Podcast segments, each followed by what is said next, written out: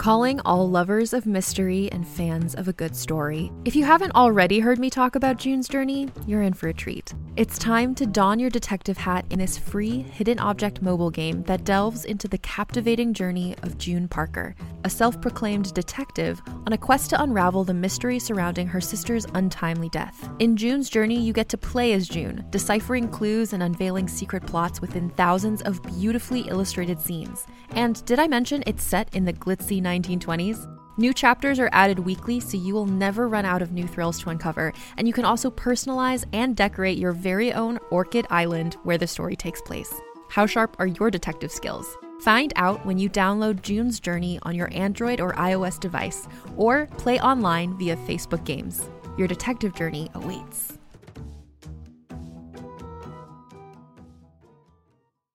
Greetings, adventurers. Today we're excited to introduce you to a new story Dark Dice, a horror podcast that blurs the line between actual play and audio drama, where the story is determined by the roll of the dice. Six adventurers embark on a journey into the ruinous domain of the Nameless God. They will never be the same again. One of the players is not what they seem after a doppelganger, a creature that can assume the form and voice of whatever it kills, infiltrates the team. As the players are picked off and replaced one at a time, can they figure out who the monster is before it's too late? Can you? Here's a quick example of what our show sounds like. The uh, shambler with the jar of liquid inside of him. Soren Arkwright let loose an arrow that cracked the glass, passing through the spine of the creature. The shambler still managed to maintain its forward momentum, but stumbled as it eagerly tried to bite and swipe at Soren, landing near his feet. As Jeff Goldblum has now joined our cast, Dark Dice is available however you listen to podcasts.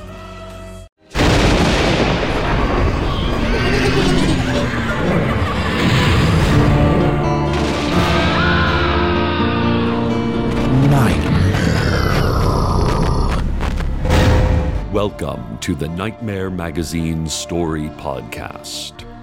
Here at Nightmare, we are excited to publish this special issue Queers Destroy Horror. Our guest editor and fiction editor for this special issue is our longtime managing associate editor, Wendy N. Wagner. Our nonfiction was edited by writer and scholar Megan Arkenberg, and our poetry editor is Robin Lupo. Your guest host is me, Cecil Baldwin. Queers Destroy Horror contains eight horror stories, five original, never before published pieces, alongside three horror classics, and eight pieces of dark poetry. There's also an array of nonfiction features, as well as interviews with several of the authors. This podcast will bring you two of our original selections this month.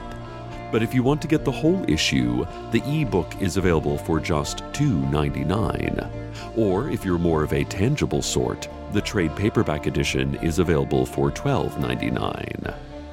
It is an honor and a delight to bring Nightmare Magazine to you in this special celebration of QUILTBAG creators, writing and editing short horror.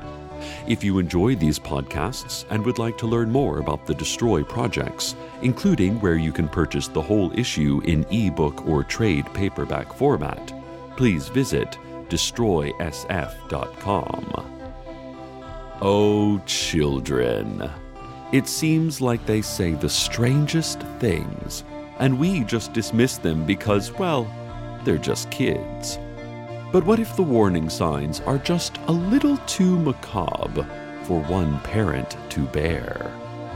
Our story this week is The Lord of Corrosion by Lee Thomas. It's read for you by Paul Boehmer.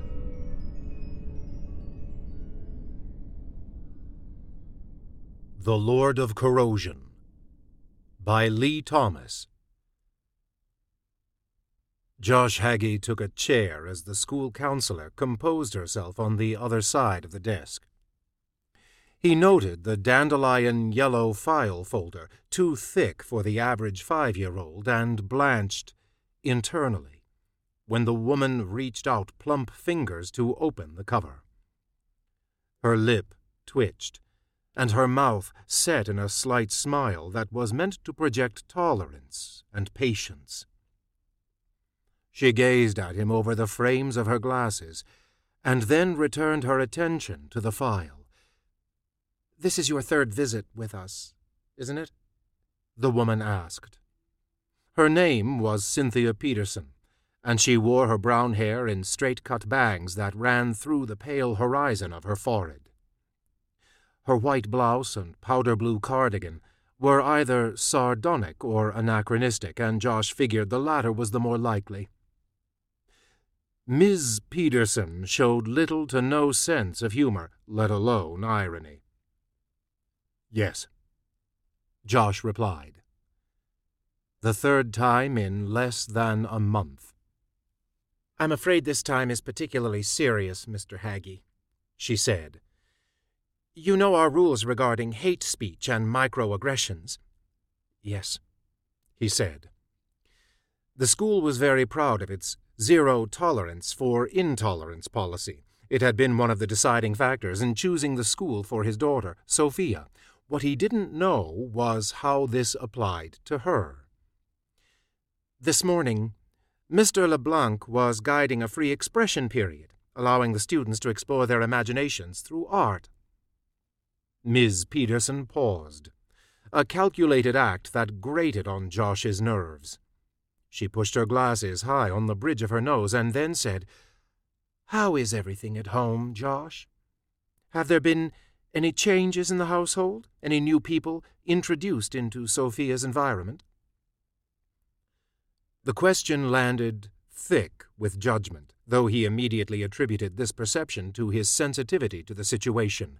It was a natural reaction, he felt, to having been summoned from work for the third time in a month to be called a bad father.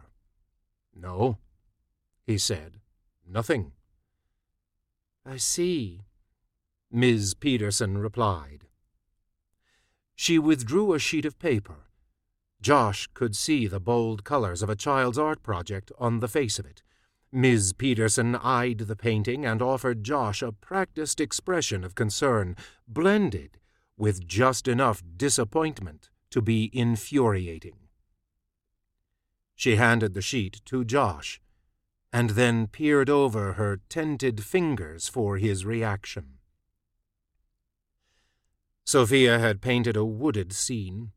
Narrow tree trunks, slashes of brown, rose from the bottom of the sheet to the top.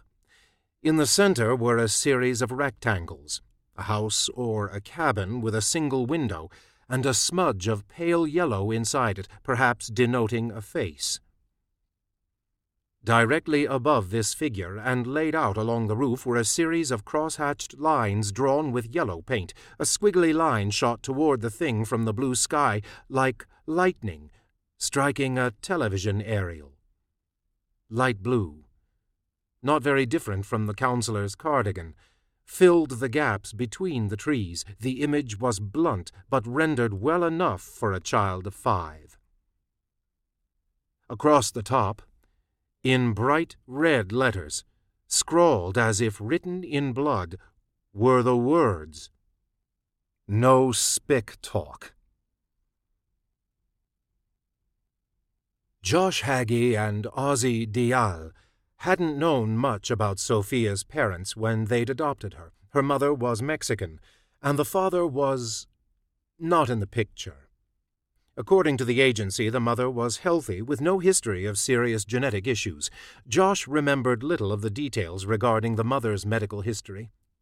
He'd already switched into father mode, wanting nothing more than to hold his baby after years of wondering if it would ever happen. Naturally, Ozzy had paid attention, which was good. Ozzy always paid attention. Details thrilled him. He'd read every adoption form three times and then had broken the information down for Josh, whose eyes had grown heavy every time he'd been faced with another page of bland, tightly stacked Times New Roman. Just show me where to initial or sign. He'd often told his husband. When Sophia turned three, he and Ozzy decided it would be best if they maintained Sophia's connection to her heritage, so, as a family, they'd started Spanish language classes. Though he'd never become fluent, Josh could speak complete phrases and discern meaning from context. His daughter, however, was fluent, and often switched to speaking Spanish, sometimes in the middle of a sentence. These days, Sophia continued to practice the language with the online program Josh had bought for her. All of which made the horrible note on her art project more confounding and terrible. Was it possible she simply didn't know what she had written? Spick? Where would she have even heard that word? Though thriving in the heart of Texas, Austin was not Texas. It was a liberal blue puddle in the middle of an immense red field, and Josh couldn't remember the last time he'd witnessed an act of blatant racism. Certainly, none of the kids in Sophia's school would utter such a terrible thing. Would they? Ms. Peterson had suggested, a bit overzealously, that Josh treat Sophia's digression as a teachable moment, a phrase he hated nearly as much as microaggressions. The school practiced what it called a voluntary suspension policy, allowing parents to remove their children from classes to reinforce the severity of certain actions. Josh had taken the option. As they neared the house, with Sophia rocking back and forth against her seatbelt, Josh returned to the subject that he'd put aside after the counselor's office. Who taught you that word? What word? This is serious, Sophia. The word you wrote was a very bad word. It's insulting to a large group of people, people like you and your mommy. I don't have a mommy, she said. I have daddies. Sophia, I'm upset with your behavior. Now stop bouncing in your seat. Spick is a terrible word. It's used by hateful people to make Hispanic people feel bad about themselves. Now, I want you to tell me who taught you that word. Was it one of your friends at school? No, she said, no less animated in the passenger seat. Did you see someone say that in a movie or on the television? No. Then who was it? Where did you learn that word? From my daddy. Sweetheart, I'm your daddy, and I would never use a word like that. Not you, Sophia said, rolling her eyes and giggling. She bounced in her seat. My other daddy. Ozzie Dial died three weeks after Sophia's fourth birthday. He'd been driving home from a late night at the office and suffered a heart attack while changing lanes. His Prius broke through a guardrail and hit a steep incline.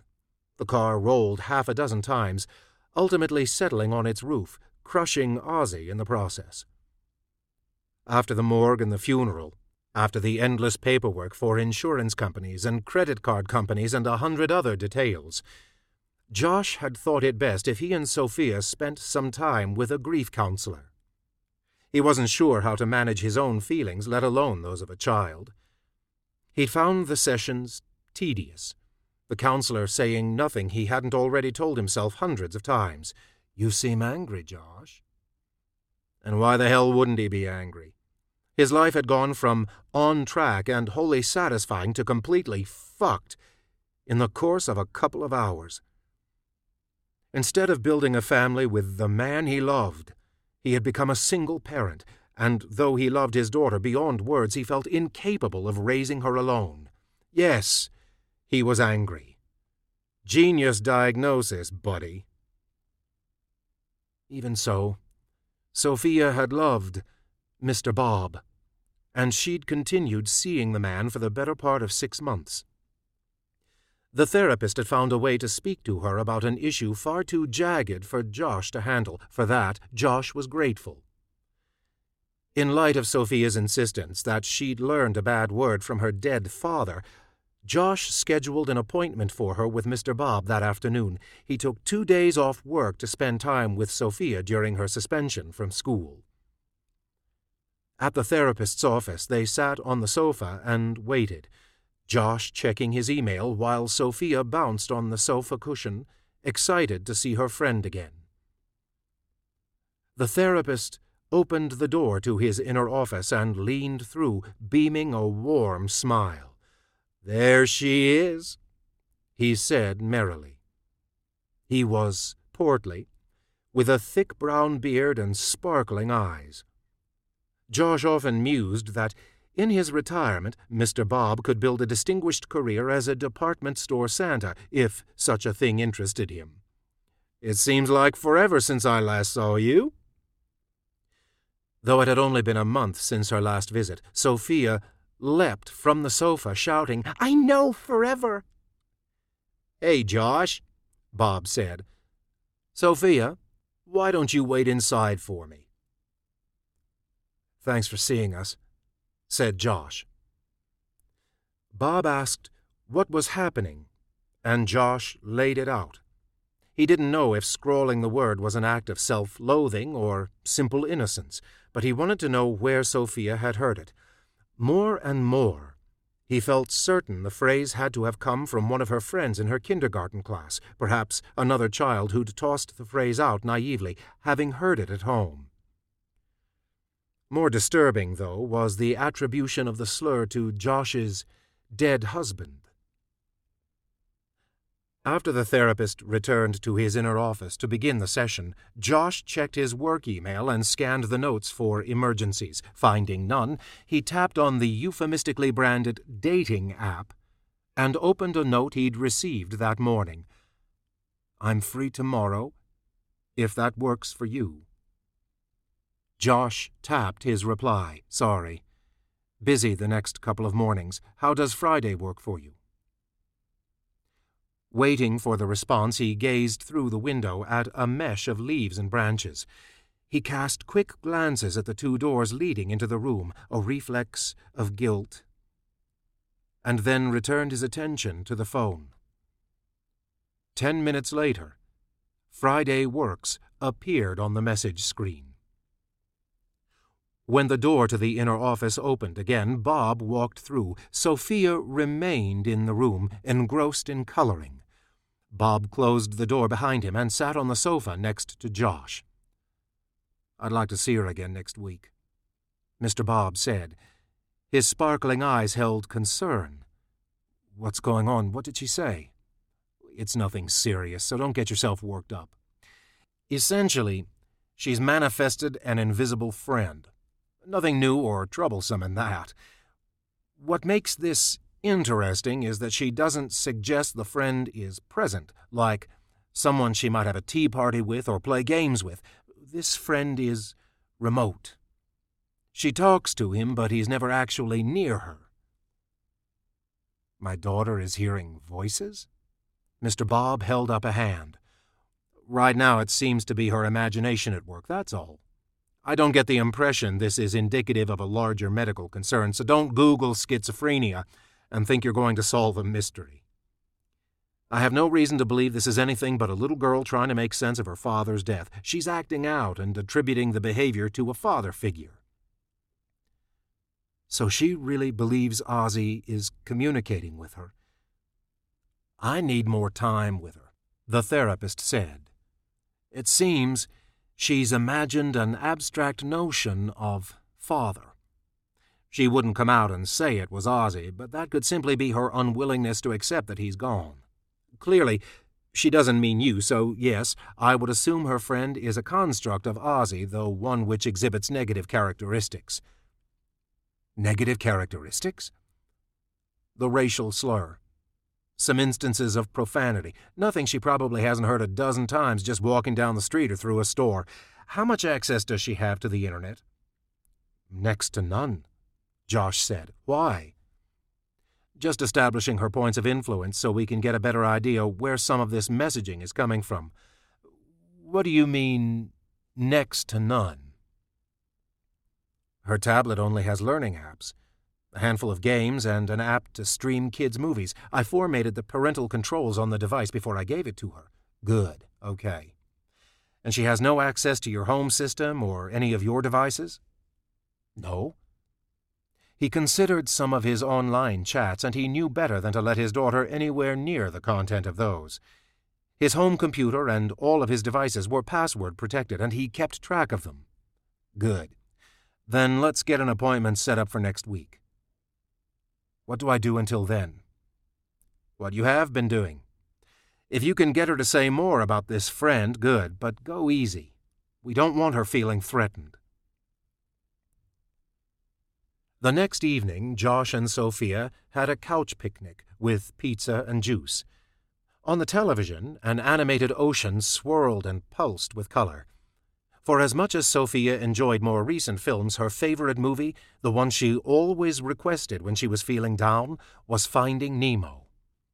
So Josh watched the movie for the hundredth time as he considered the questions he wanted to ask his daughter. Sophia had been sullen all day. Her eyes appeared heavy and clouded, and when Josh asked how she was feeling, she just said, Sleepy. Throughout the day, she'd excused herself from activities, telling Josh she needed a nap, but in every instance, he'd heard her up and moving around in her room not more than ten minutes after she'd closed the door. As the screen filled with turtles, gliding toward an ominous tide, Josh paused the movie. Dude, Sophia said, doing an uninspired imitation of one of the film's characters. I think we should talk about your friend, he said. Sophia lowered her head and kicked her legs against the sofa. I don't want to. Why not? I don't like him any more. His voice sounds funny now, like he's mad. What's he mad about? Sophia yawned and rubbed her eyes and nestled back against the arm of the sofa. I think he was always mad, but he pretended to be nice. And I don't want to talk about him because he might hear me, and then he'll start talking again. Does he say mean things to you? Sophia remained silent, wedged back in the crook of the sofa arm. She twitched as if startled, and then she put her index finger to her lips. Shh, she whispered. The man he'd met online, the man who actually looked better than his photos, the man whose real name was Roy, though he identified himself online as Jim, kissed him and petted Josh's chest through the thin cotton shirt. I had a good time. Roy said. Yeah, Josh said, leaning in for another quick kiss. So did I. And while he meant it, and while a part of him wanted to see the man again, he didn't believe it would happen. For five months after Ozzy's death, Josh's sole focus had been on Sophia. He hadn't thought much about his own loneliness. Then, Sophia had spent a weekend in Houston with Ozzy's parents, and Josh had felt an emptiness in the house, bordering on the maddening. He'd gone out for a drink with friends, and had met an attractive guy who had looked nothing like Ozzy. Josh had gone home with him.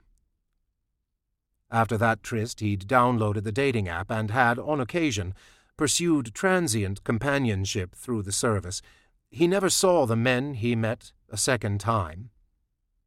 Part of this was a function of guilt. He had no idea what was considered a respectable mourning period. The other part the louder, more insistent part, was the sad and practical reality that it was far too soon to introduce a new man into the family, into Sophia's life. He felt relaxed on the drive back to his office. As the familiar scenery of the city fell in around him, his thoughts clicked back into everyday considerations.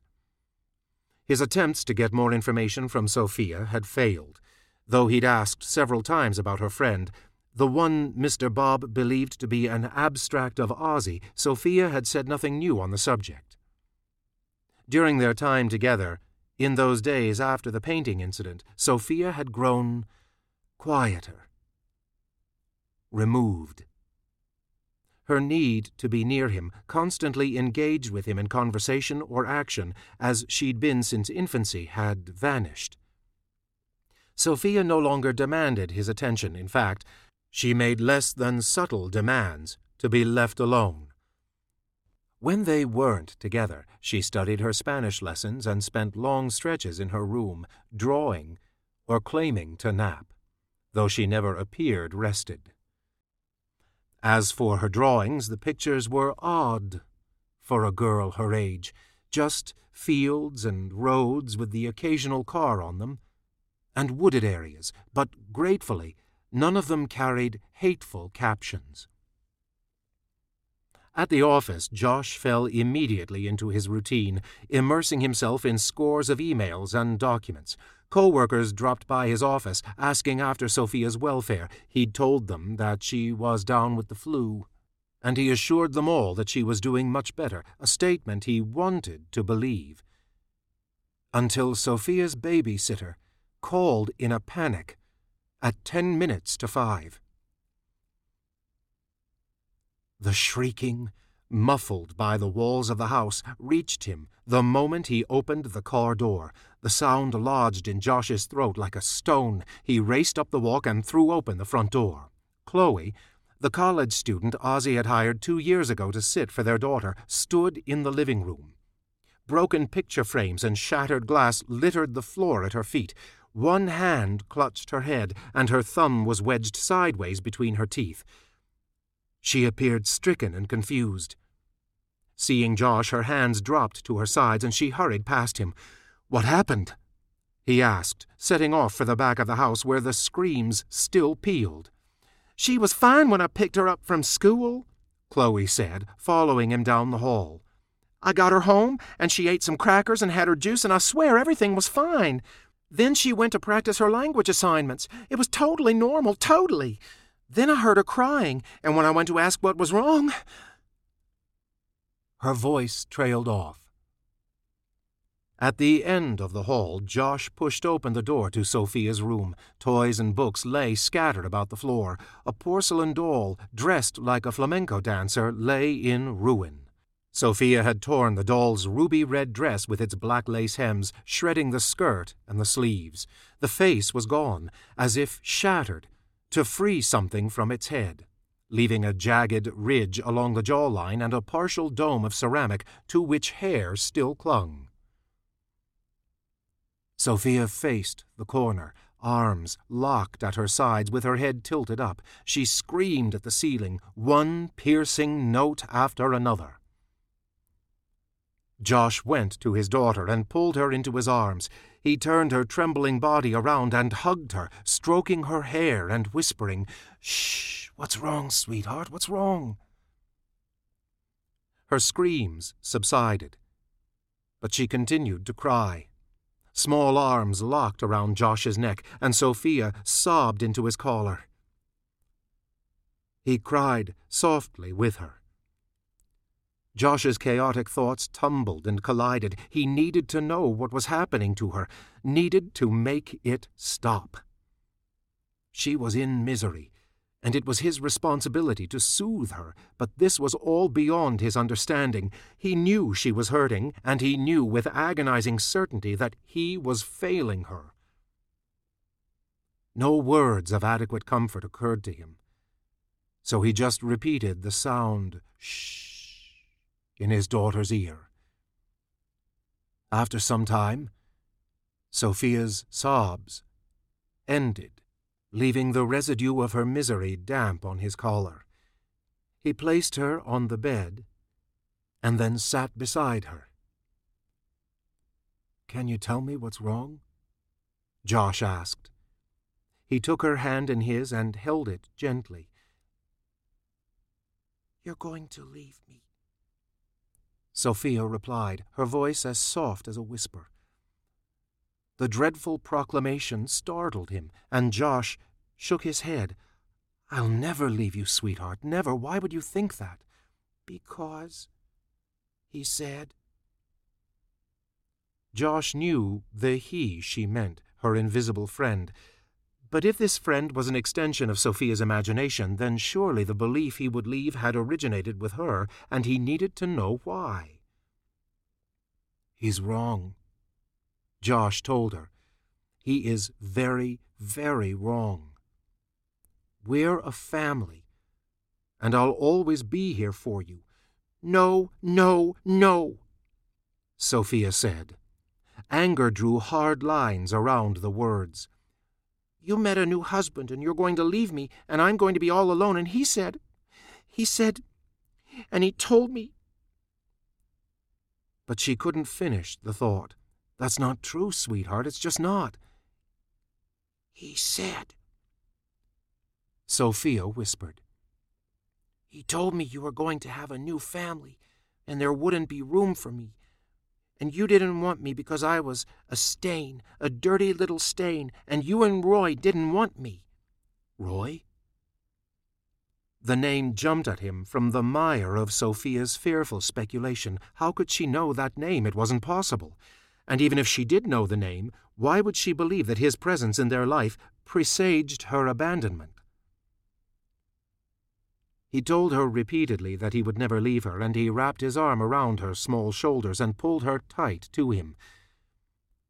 When exhaustion overcame his daughter, he tucked her under the sheets and kissed her forehead and waited for the soft breaths of slumber before standing and turning for the door.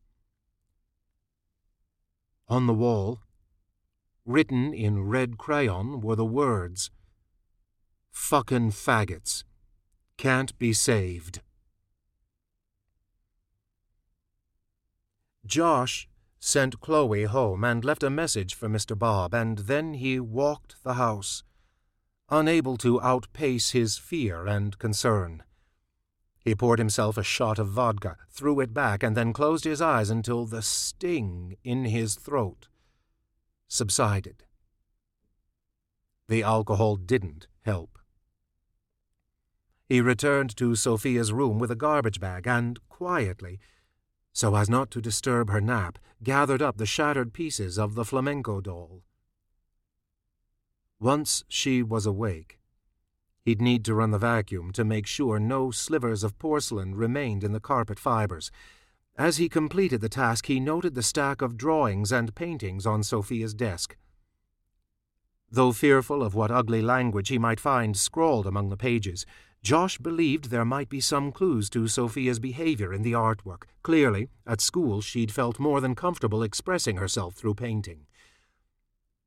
Maybe there were other clues in the buildings and landscapes she'd taken to drawing.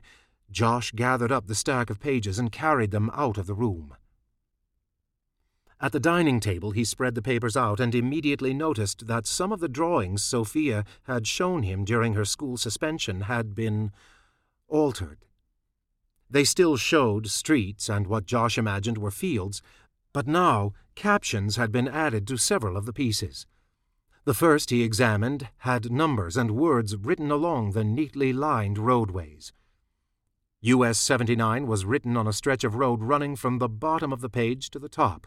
The road that intersected it was labeled Henry B. Oltorf Boulevard.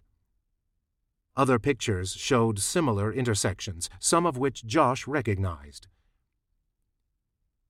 What became clear was that Sophia was writing down directions. She was plotting a course. How had she known about Roy? He wondered. How was it possible, even if she or someone else had managed to hack his phone and read the messages he'd exchanged with the man? They would have seen the pseudonym he used. They would have seen the name Jim. Josh had only found out the man's real name that morning through a verbal exchange, and he hadn't spoken to anyone about the encounter, not a single person. Was someone following him? Was the man who called himself Roy somehow behind all of this? Similarly unlikely threads of paranoia began to knot in his head.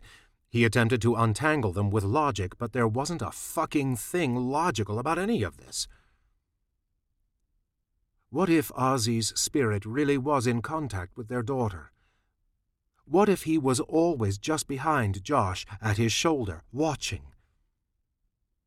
No, Josh thought. Ozzy's parents both carried hard, red streaks of prejudice in them, but not their son. Ozzy wouldn't chastise their daughter for learning Spanish. The lessons had been his idea, and he certainly wouldn't coerce their daughter to write a phrase as hateful as the one Josh had read on her bedroom wall.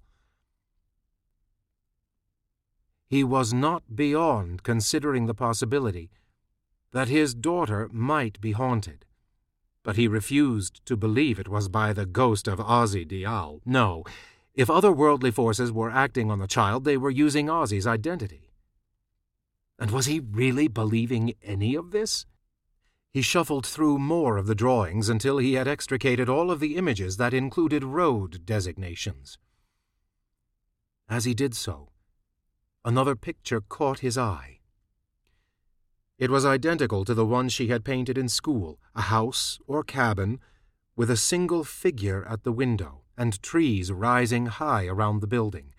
Again, he noticed a crosshatch of yellow lines covering the center of the roof above the window, only this time, the squiggled lines that he'd first thought of as lightning seemed to jut away from the design, more like the cartoon interpretation of a radio signal. This drawing also had words on it, but instead of the ugly racial slur she'd noted in red paint, it was a less overtly offensive phrase, yet one that made Josh uneasy. It read, Daddy Gundy lives here. Mr. Bob called as Josh worked on the riddle of the street names.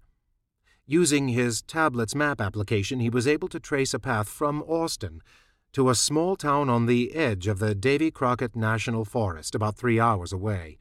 The town was called Linville, and all of the other intersections Sophia had carefully noted lay between their home and this destination.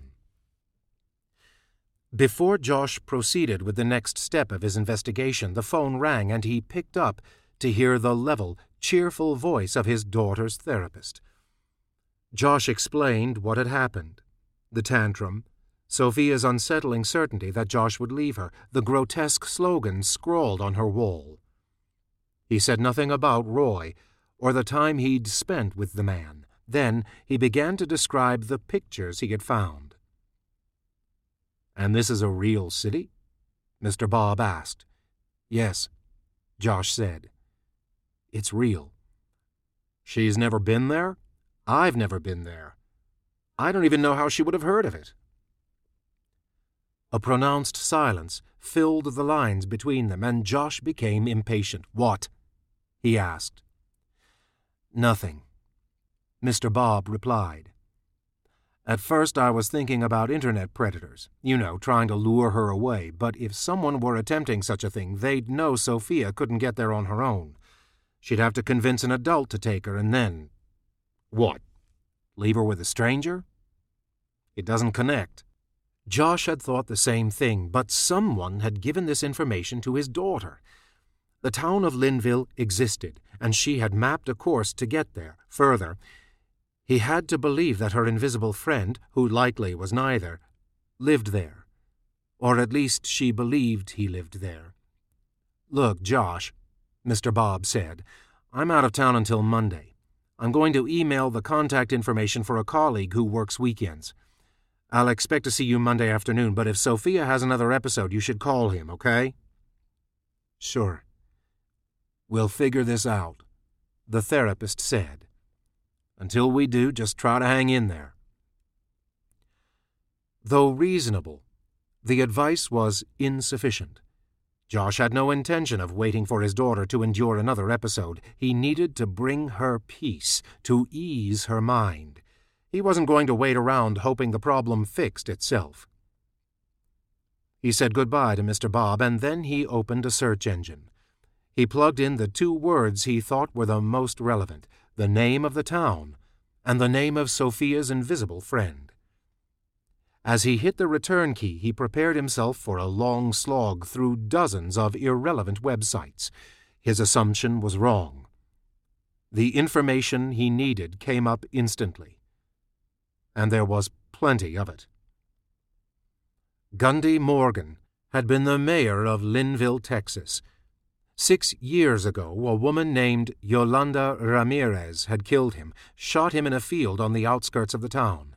Ramirez was convicted of the murder and currently resided in Mountain View, a correctional facility for women, awaiting the state to carry out her death sentence.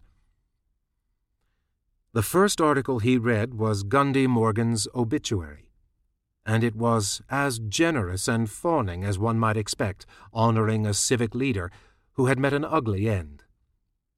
Then he read several articles regarding the trial and Ms. Ramirez's sentencing. The bulk of them had the woman convicted before the trial even began, but one article stood out. If only because a less reactionary mind seemed to control the keyboard from which the article had sprung. Josh wrote down the reporter's name and then continued reading. Over the years, Josh and Ozzy had wondered about Sophia's birth parents. They'd woven stories about these people at the kitchen table after late night feedings, or while picking up toys in the nursery, or while enjoying the quiet moments during which Sophia slept. The story they decided on, the one that lacked the high drama and ridiculous conjecture of the more entertaining tales, was bland, but wholly feasible. Two very young people were in love, and Sophia had been the product of that love. They were too young to raise a child on their own, but they were smart enough to know it. Both Josh and Ozzy had imagined a happy life for the couple, now free to grow into adulthood, rather than having it forced upon them too young. A 63 year old mayor, murdered by a young woman had never played into their speculations.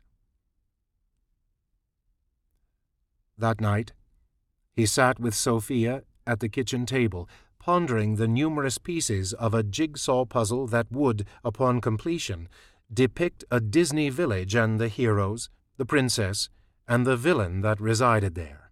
Sophia looked exhausted. She could barely keep her eyes open as she tested one piece after another, making slow progress on the game. Sweetheart, can we talk about your friend? She shook her head without looking up from the table. Is his name Gundy? Her head lifted, revealing wide, frightened eyes. She raised her hands to the sides of her head as if ready to clap them over her ears, her mouth pinched tightly, and she looked around the dining room as if searching for witnesses, before nodding her head. Is he the one who told you to draw the roads? Again his daughter nodded, slowly, cautiously. Her palms remained only inches from her ears. Does he want you to come visit him? I'm not supposed to say. Sweetheart, I'm your father. It's my job to take care of you, and I can't do that if you don't tell me the truth. Does Gundy want you to visit him? He doesn't want me to visit, Sophia said. He wants me to stay. Stay with him? Josh asked. For how long? Forever, Sophia whispered.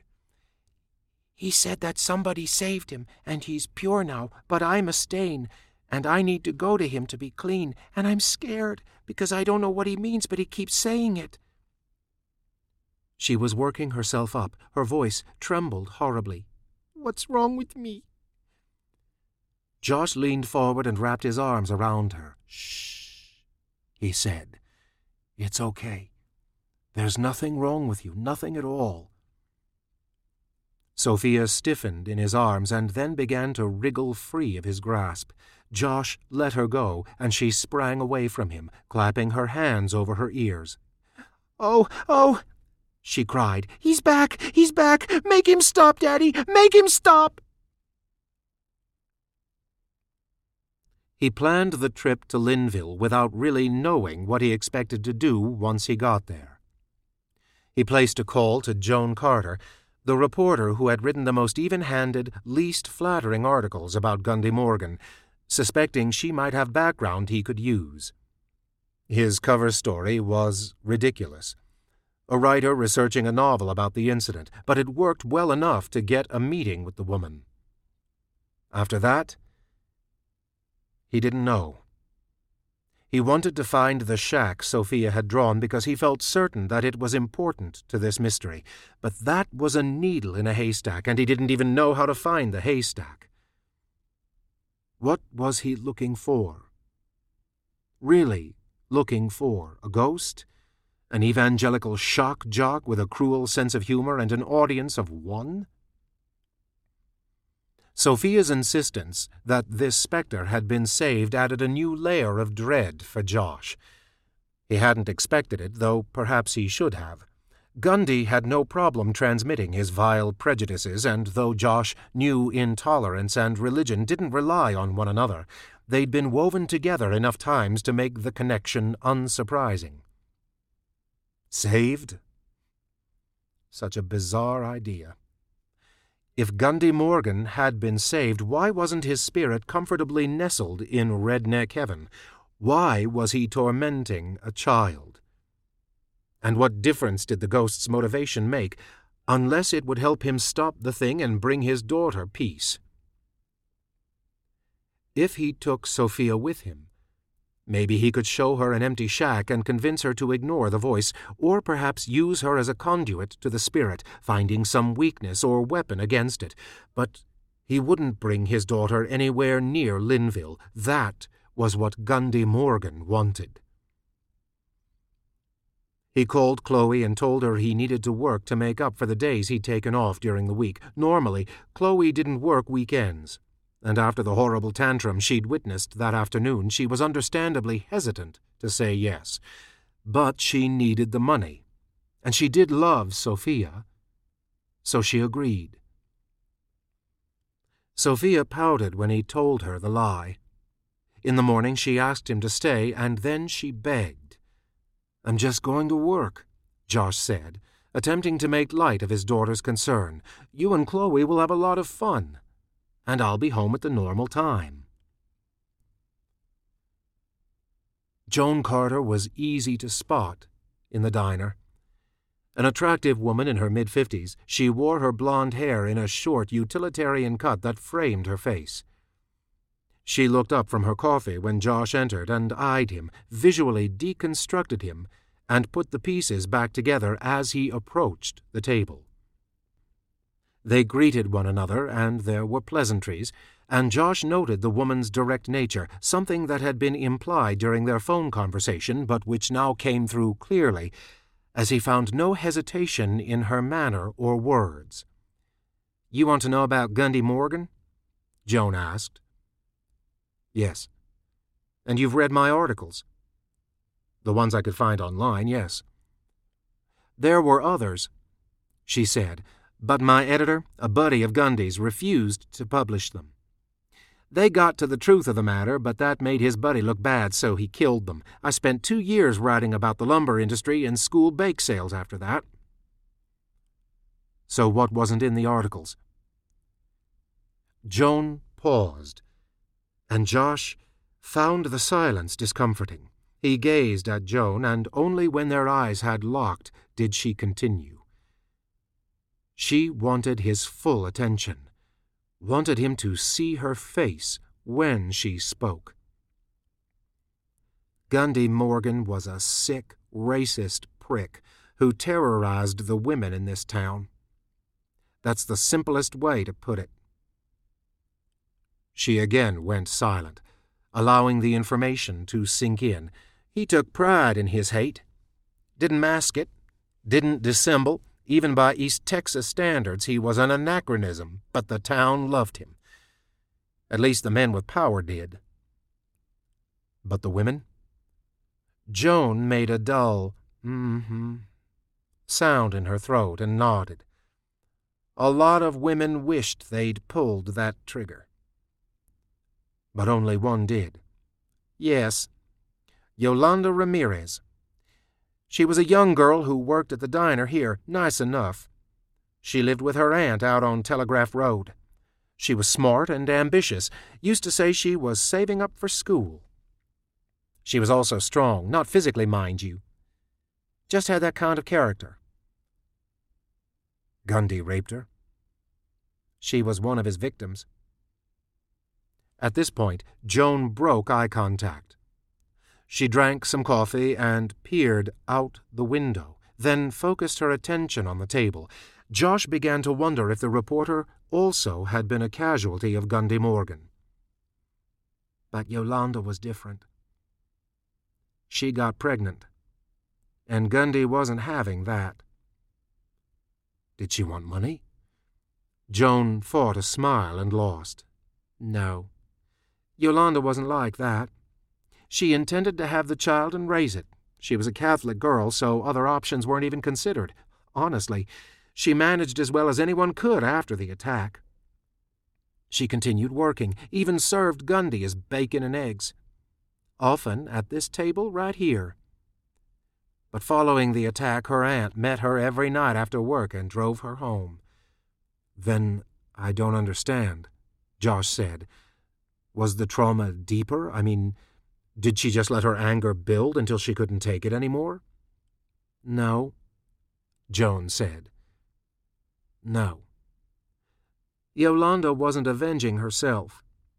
She was protecting her baby. Yolanda told me that Gundy came to her house and demanded she abort the child.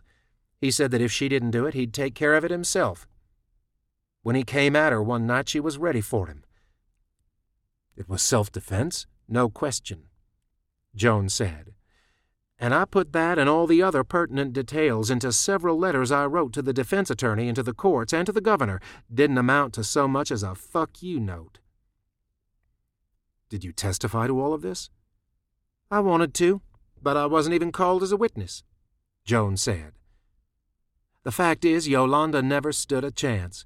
Even her defense attorney, that sawed off Peckerwood, was a buddy of Gundy's. He only took it to trial to get the death penalty, wouldn't even consider arguing the charges down. I still don't understand, Josh said. If Yolanda had kept quiet, if she didn't want anything from Gundy, why was he so intent on her aborting the child? That was a mystery, Joan admitted. But I heard a conversation between a couple of his buddies after the trial was over, and I think it explained his motivation. These guys were celebrating Yolanda's conviction over beers down at Bowie's. One of them toasted the verdict and said he was glad Gundy got him some justice. The other agreed, but he said something about what a shame it was that Gundy's blood was going to be polluted. Polluted? Josh asked. I honestly think Gundy was worried about keeping his bloodline pure. The idea that his whiter than white DNA might be carried through generations of mixed race children genuinely disgusted him. That's insane. Gundy was a monster, Joan said. His disease was hate, and it was contagious. It got him elected as mayor, and it kept him in office for far too long. Only near the end did he start to lose some of his hold over folks. What happened? He stopped going to church Joan said. Around here, that raises eyebrows. Wait a minute, Josh said. He stopped going to church? That didn't exactly line up with talk of salvation. Well, he stopped going to Linville Baptist. I heard some strange talk near the end there, and I came across something working on the story. In short, a scary man got scarier. An old boozy lawyer who'd known Gundy for about fifty years said Gundy had found himself a new savior. Wouldn't say anything else about it. In fact, he looked like he was about to shit himself for having said that much. A new savior? Josh mused. Can I show you something? She reached for her cell phone and powered it on before he could answer. After some tapping and swiping along the screen, she handed the phone to Josh. What does that look like to you? The picture on the screen showed an open door and a tight space, a closet of some kind, brightly lit by the camera's flash. On the floor of the closet sat a small, red pillow, likely for kneeling, and a large blue ceramic pot had been shoved against the base of the back wall. Above this, an intricate design of circles and lines had been scrawled in black paint. It looked tribal. No, he thought, it looked mystical. What am I looking at? Gundy Morgan's bedroom closet. I managed to get a few pics before the sheriff's department ran everybody out. You know what's in that pot? Josh shook his head, still examining the insane pattern scrawled across the wall. It's animal remains, she told him. Looked and smelled like he'd coated them in lye. I wanted to get a picture of it, but the sheriff's men ran us out. You think he was sacrificing animals? He wasn't making lunch. But again, whenever I tried to talk to anyone about this, I met a brick wall. They weren't interested in the crimes or eccentricities of their hero. Can you send me this picture? He handed the phone back to Joan. Sure can, she said. A moment later, his cell phone pinged, and his screen lit up. The notification of Joan's text ran across the picture of Sophia he used as wallpaper. Joan reached for his phone, taking Josh off guard. May I? she asked, already holding the screen to her face. Sure. Josh replied, too late to protest. He put her rudeness down to the overstepping curiosity of a journalist, but he still found it impolite. She's pretty, Joan said. Is she yours? Yes. My daughter, Sophia. And she's why you're here. I told you I'm bull flop.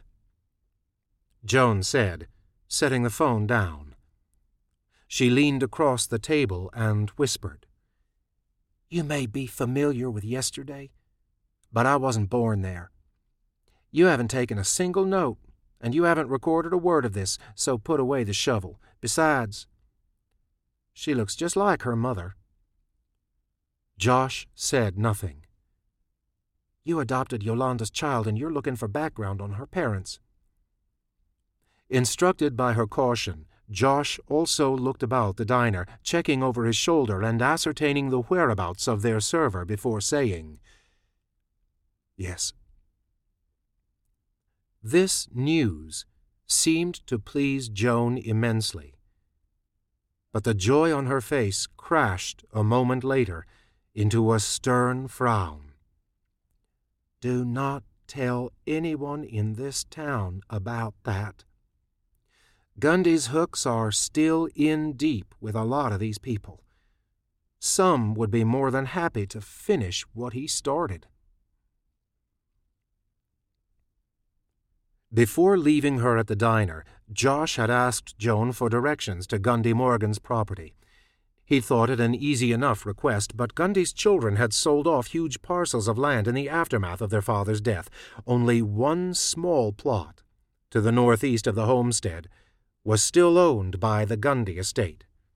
Managed by the eldest son, Gundy's kingdom had been reduced to two acres of wooded area with nothing on it but dirt, trees, and a dying creek, as far as Joan knew. She'd given him directions that circled up and around the property. Her speculation about Gundy's motivation, the effort to keep his bloodline pure, ate at him. It was grotesque. But in a way, it explained the messages the monster had been sending to Sophia. He'd called her a stain, something to be cleaned, to be purified. To someone like Gundy, these words were likely synonymous with the word erased. Josh parked on the side of the road next to a sign that had been burned into a scrap of plywood reading, We don't call 911 until we're done with you. Hesitantly, he set off through the trees. He could locate no defined path, but the ground cover was minimal, so he found little in the way of obstruction as he walked deeper into the wood. Under different circumstances, Josh would have found the scent of pine and rich earth relaxing. But the fact he was searching for a ghost, a depraved spirit, erased any pleasure he might have taken from the scene. Branches cracked in the distance. Leaves rustled from low ground cover on his right. A squirrel, a bird. a monster wearing Gundy Morgan's face. Though two acres wasn't a large area to cover, Josh moved slowly, always conscious of the direction he'd come. He wanted to know he could get back to his car fast, if necessary. It took him ten minutes to find the cabin. In fact, he'd walked past it, and had only caught sight of it from the corner of his eye as he'd surveyed the land to his left. The building looked enough like the ones in Sophia's art to tighten the skin at the back of Josh's neck. This was the place Sophia expected to find her daddy. Hardly large enough to be considered a cabin, really more of a glorified shack, the cracked wooden slats siding the small building were etched with black mold and foul, oatmeal colored fungus. A single black window faced the path.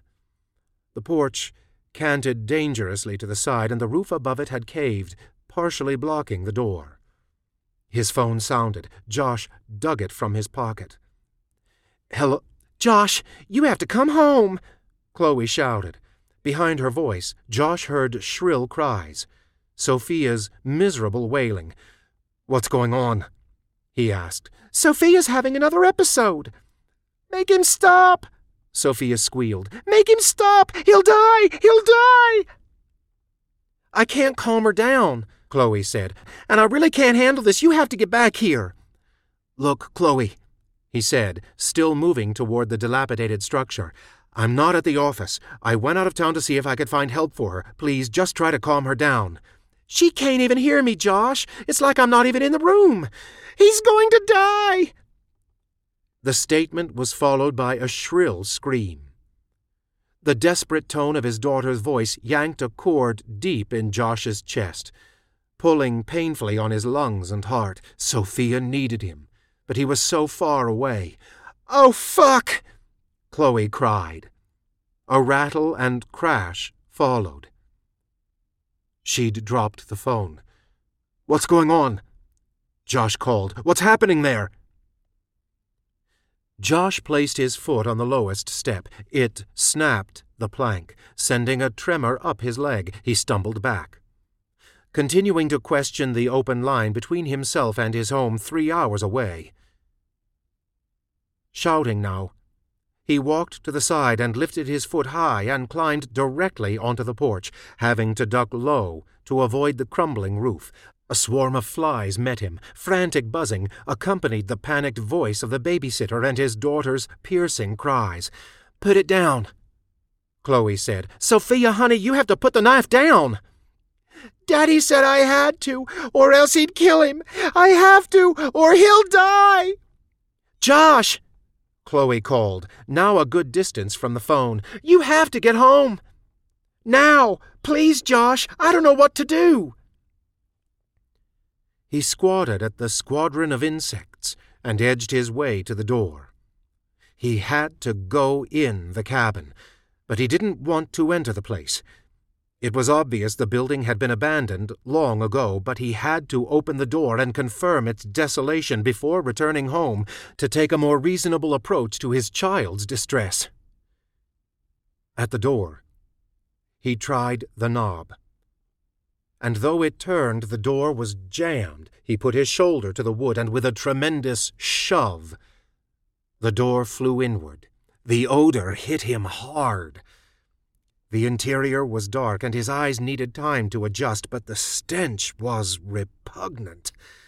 Sweet, dusty, fungal, and tense with rot. Josh covered his nose, but not before his throat clenched, and he gagged from the reek. He blinked his eyes as he stepped into the shack, trying to speed up the adjustment period. Sophia, don't! I have to! Screams, then his eyes adjusted to the contents of the grim little shack. The sight stopped him in his tracks. An ancient clawed tub ran from the far wall to only a few feet from the door. The tub was filled with a pale, doughy substance, the texture of clotted milk. At its center floated a man who seemed made of the same pallid material. Green eyes peered from a doughy face. His arms and legs were as thin as sticks, and his breastbone shone like a grate, with shades of the palest lavender tracing each rib. And as the dread of this scene sank in, Josh saw that the man was not floating on the substance, but rather had fused with it, or his flesh had sprouted out like a creeping fungus to fill the basin which now supported him. A distant thought whispered through Josh's panicked thoughts. Is this thing a manifestation of Gundy's new savior, or merely the price it demanded to be worshipped? A fly dropped to rest on Gundy's sunken chest, and a barely perceptible wisp of smoke rose as if the small black body had landed in a pool of acid.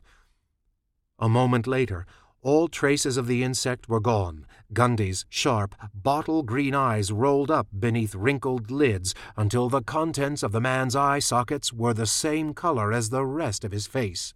He'll die! Sophia cried. Her voice was weak now. Above the eyes on either side of the man's brow, ugly amber protrusions jutted like slender antlers toward the ceiling. The twisted points joined a foot over Gundy's head, weaving and merging, fanning upward in a sepia mesh that appeared far too heavy to be supported by the frail figure. Another fly landed on the sickly white chest and was similarly melted and absorbed by the man. A third and fourth followed. The thing's green eyes lowered to regard Josh in the doorway. They opened wide, and a terrible focus entered them, as if Gundy were the one whose senses had come under attack. Then the pit of its mouth opened, revealing a toothless chasm. Josh leaned against the door for support. A vaguely metallic rattle sounded from the creature, but this bizarre clamor, like the muffled din of shuffling coins, did not emanate from its gaping mouth. It came from the net of horns above its head. The tone dropped into a hiss of static, and then evened out until it faded. Looking at the trellis of horns, Josh thought of antennas in the way he'd considered them in the scribbles Sophia had included in her drawings. Only now he realized the things weren't meant to receive signals. They were meant to transmit them. In this context, the cross-hatched yellow lines that had seemed incongruous in her pictures made sense. Gundy was sending his messages from this place of hate through the yellowed antlers, and they rode along a hereditary frequency straight to Sophia's mind. Sophia's screams returned, higher and louder. Josh put the phone in his pocket, muffling his daughter's pain, and searched the shack for a weapon, but nothing had been left in this space except the tub and its grisly contents. He stepped back onto the porch and spotted a length of two by four. Nails jutted from one end of the board. Josh leaned down and grasped it. Inside, he circled the tub and gripped the board like a baseball bat. He cocked his arms to swing, but his determination was immediately cancelled. Tendrils of the white substance blossomed into the space above the tub and began thrashing the air.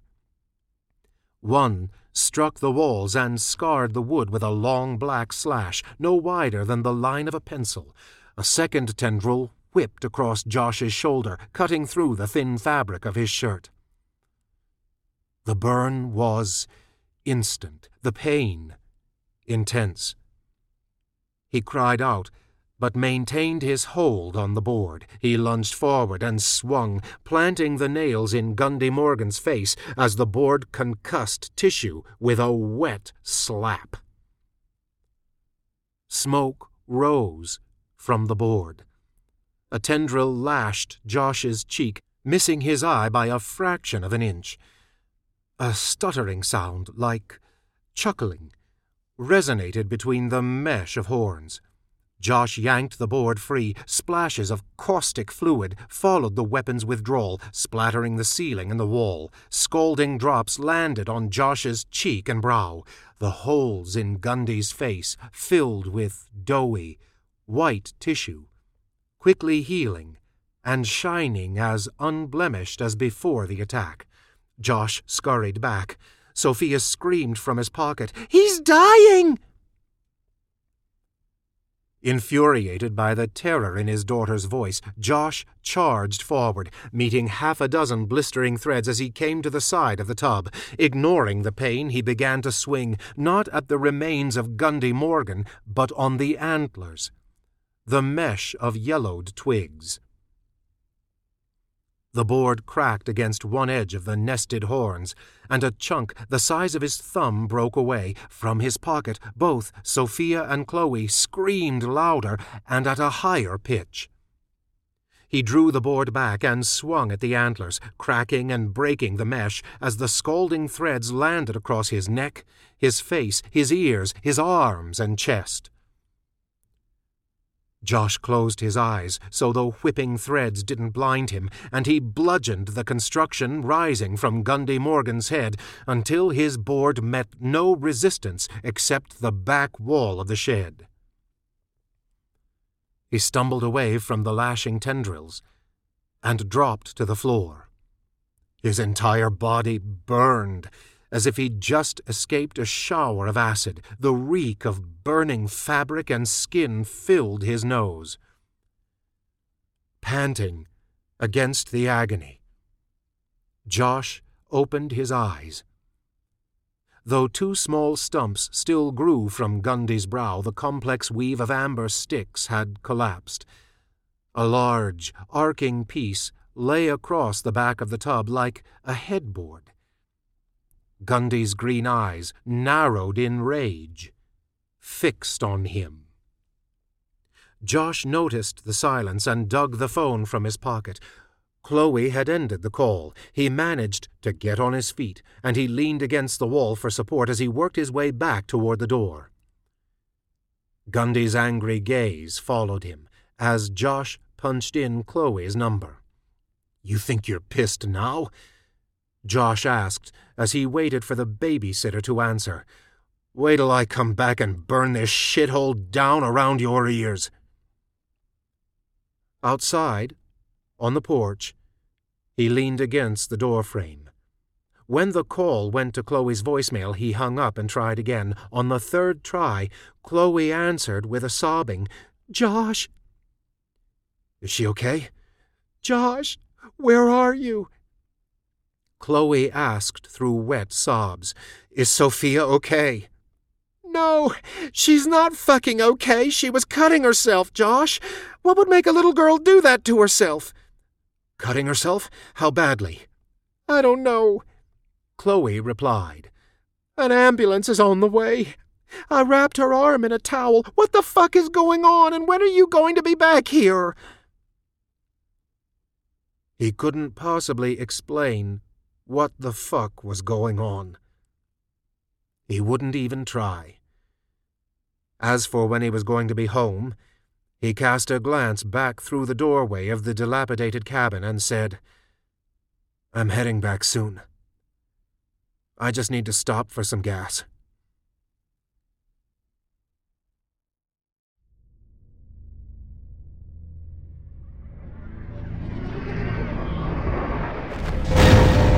And welcome back. You just heard The Lord of Corrosion by Lee Thomas, read by Paul Boehmer. This story is copyright 2015 by Lee Thomas. We hope you enjoyed it.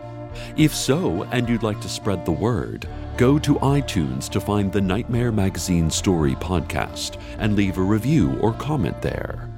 This is a special edition of Nightmare Magazine and was guest edited by Wendy N. Wagner. If you're not already a subscriber, check out our many options at nightmare-magazine.com slash subscribe. Our podcast is produced by Skyboat Media, the most respected independent audio production team on the West Coast. It produces the stories for this podcast.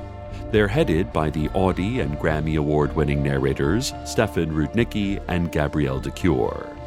Check out their website at skyboatmedia.com. Music and sound logos are composed and performed by Jack Kincaid. Post production is in association with Jim Freund. If you're interested in our other great productions, our audiobook story collection, Lightspeed Year 1, is available from audible.com and includes all of the podcasts from Lightspeed's first year, which was nominated for the Hugo Award. The collection is also available on downpour.com. Just search for Lightspeed and you're on your way. This podcast is copyright 2015 by Nightmare Magazine. Thanks for listening. I'm Cecil Baldwin, wishing you uneasy dreams from all of us destroying horror.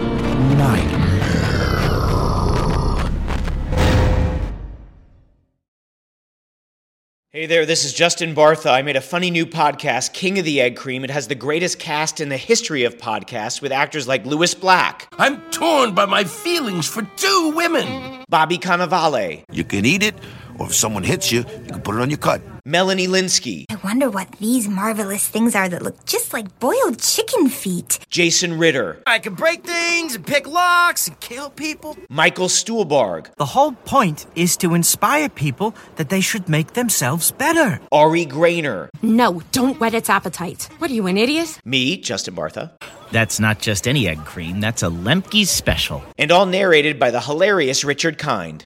This is the story of Harry Dalowitz and how he rose from nothing to become New York's King of the Egg Cream. So if you like funny true stories, come listen to King of the Egg Cream, available wherever you get your podcasts.